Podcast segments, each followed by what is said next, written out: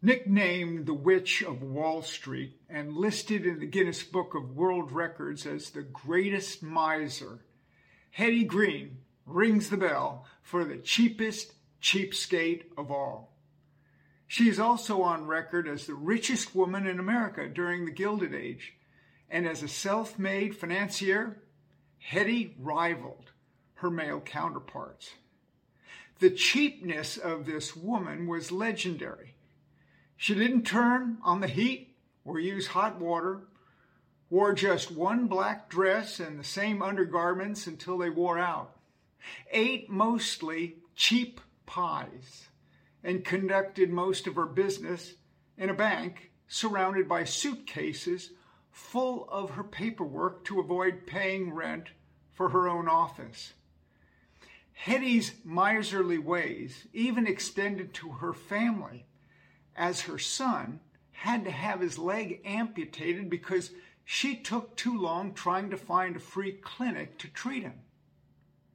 At 81, Hetty Green succumbed to a stroke after arguing with a maid over the virtues of skimmed milk. During her lifetime, the great wealth of the greatest miser benefited no one, not even herself. What a legacy. Like the ant, Hetty Green was a very hardworking and incredibly productive individual. But unlike that woman, ants don't hoard their wealth, but use it constantly to care for the colony in which they live. It's no wonder then that this tiny insect is extolled in Proverbs chapter 6 and presented as an example to emulate. The reader is called to consider her ways and be wise. Without having any chief, officer, or ruler, she prepares her bread in summer and gathers her food in harvest. Sounds like the perfect church to me, where all are equal, all work together, and all proceeds benefit all members of the community. In Luke chapter 12, we meet a rich fool who behaves a lot like Hetty, but not at all like the ant. The impetus for this parable is significant, as Jesus has been approached by a man with a demand. Teacher, he asks, Tell my brother to divide the inheritance with me. Jesus answers with a question Man, who appointed me a judge or divider over you?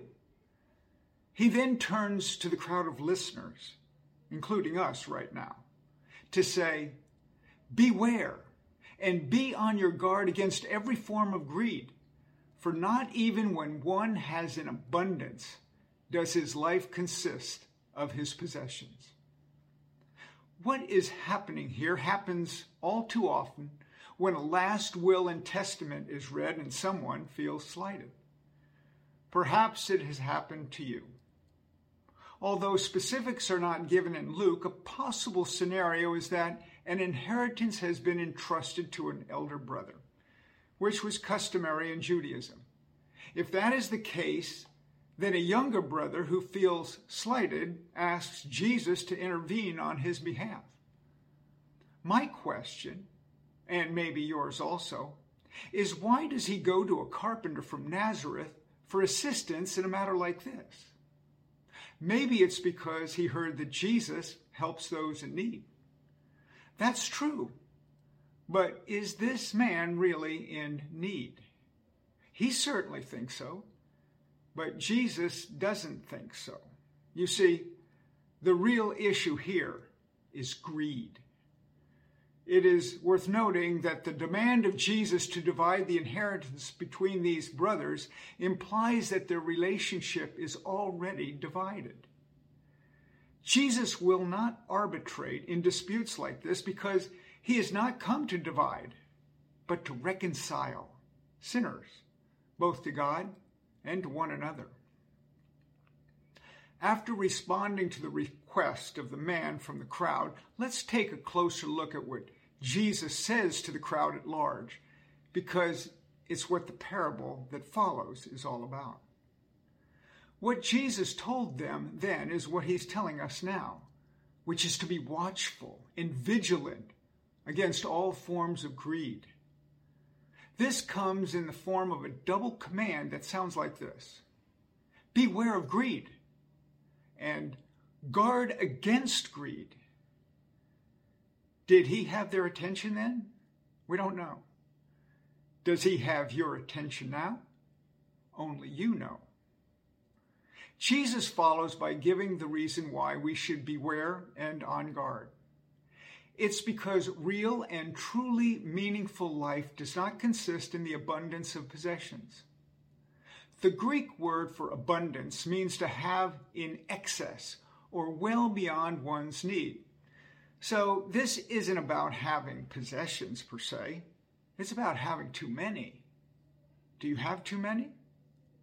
The reality is that a greater abundance of goods does not lead to a more abundant life.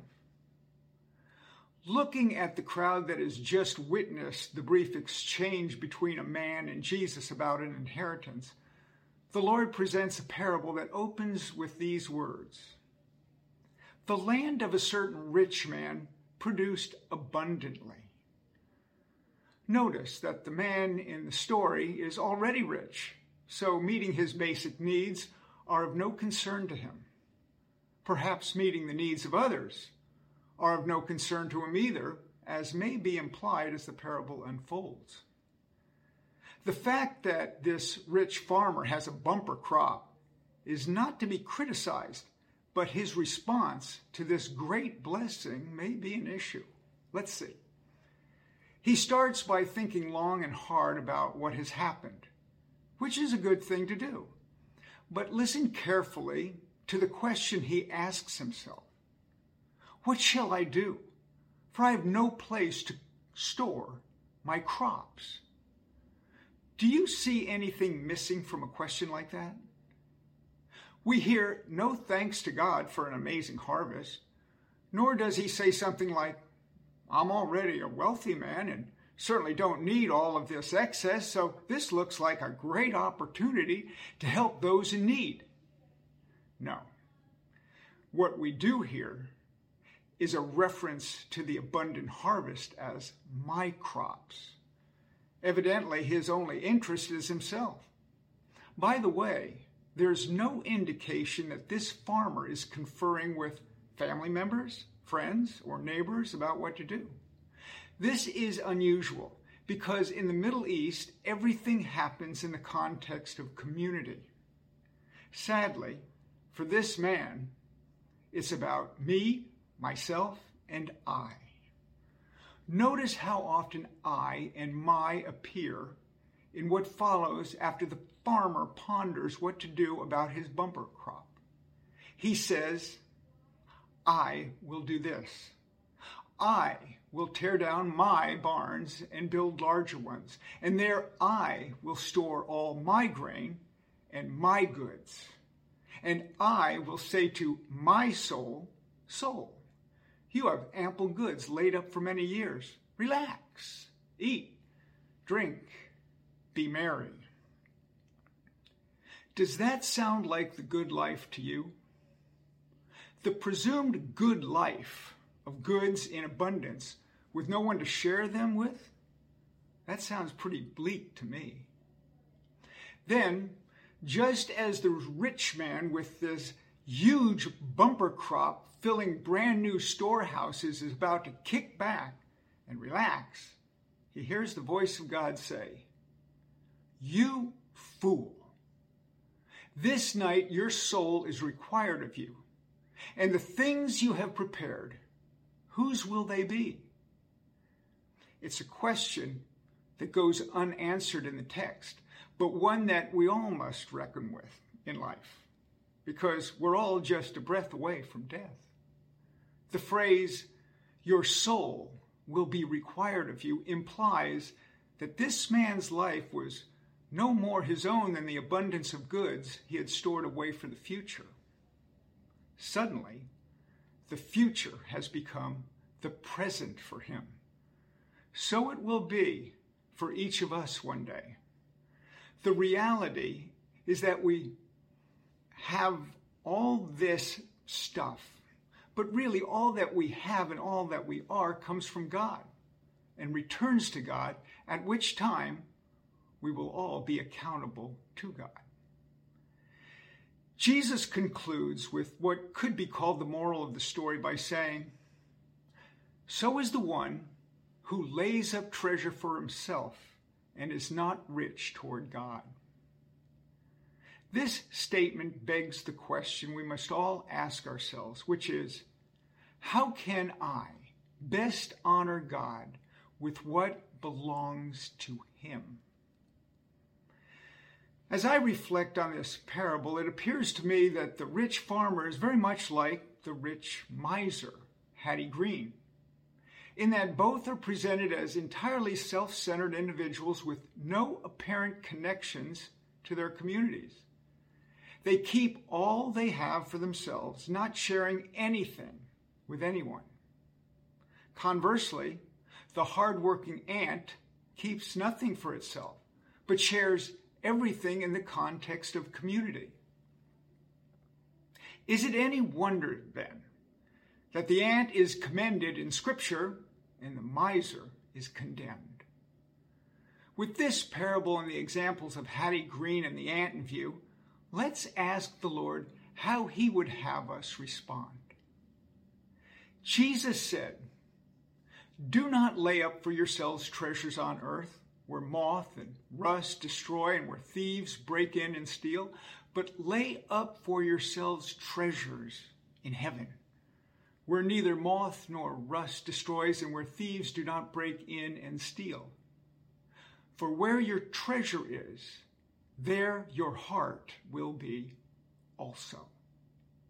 That's the answer. Here are three questions for your consideration. First, what do you have in storage that you need to either sell or give away? Second, what tangible treasures in your life have too much of a hold on your life? And third, in what ways would you like to become more generous with your money?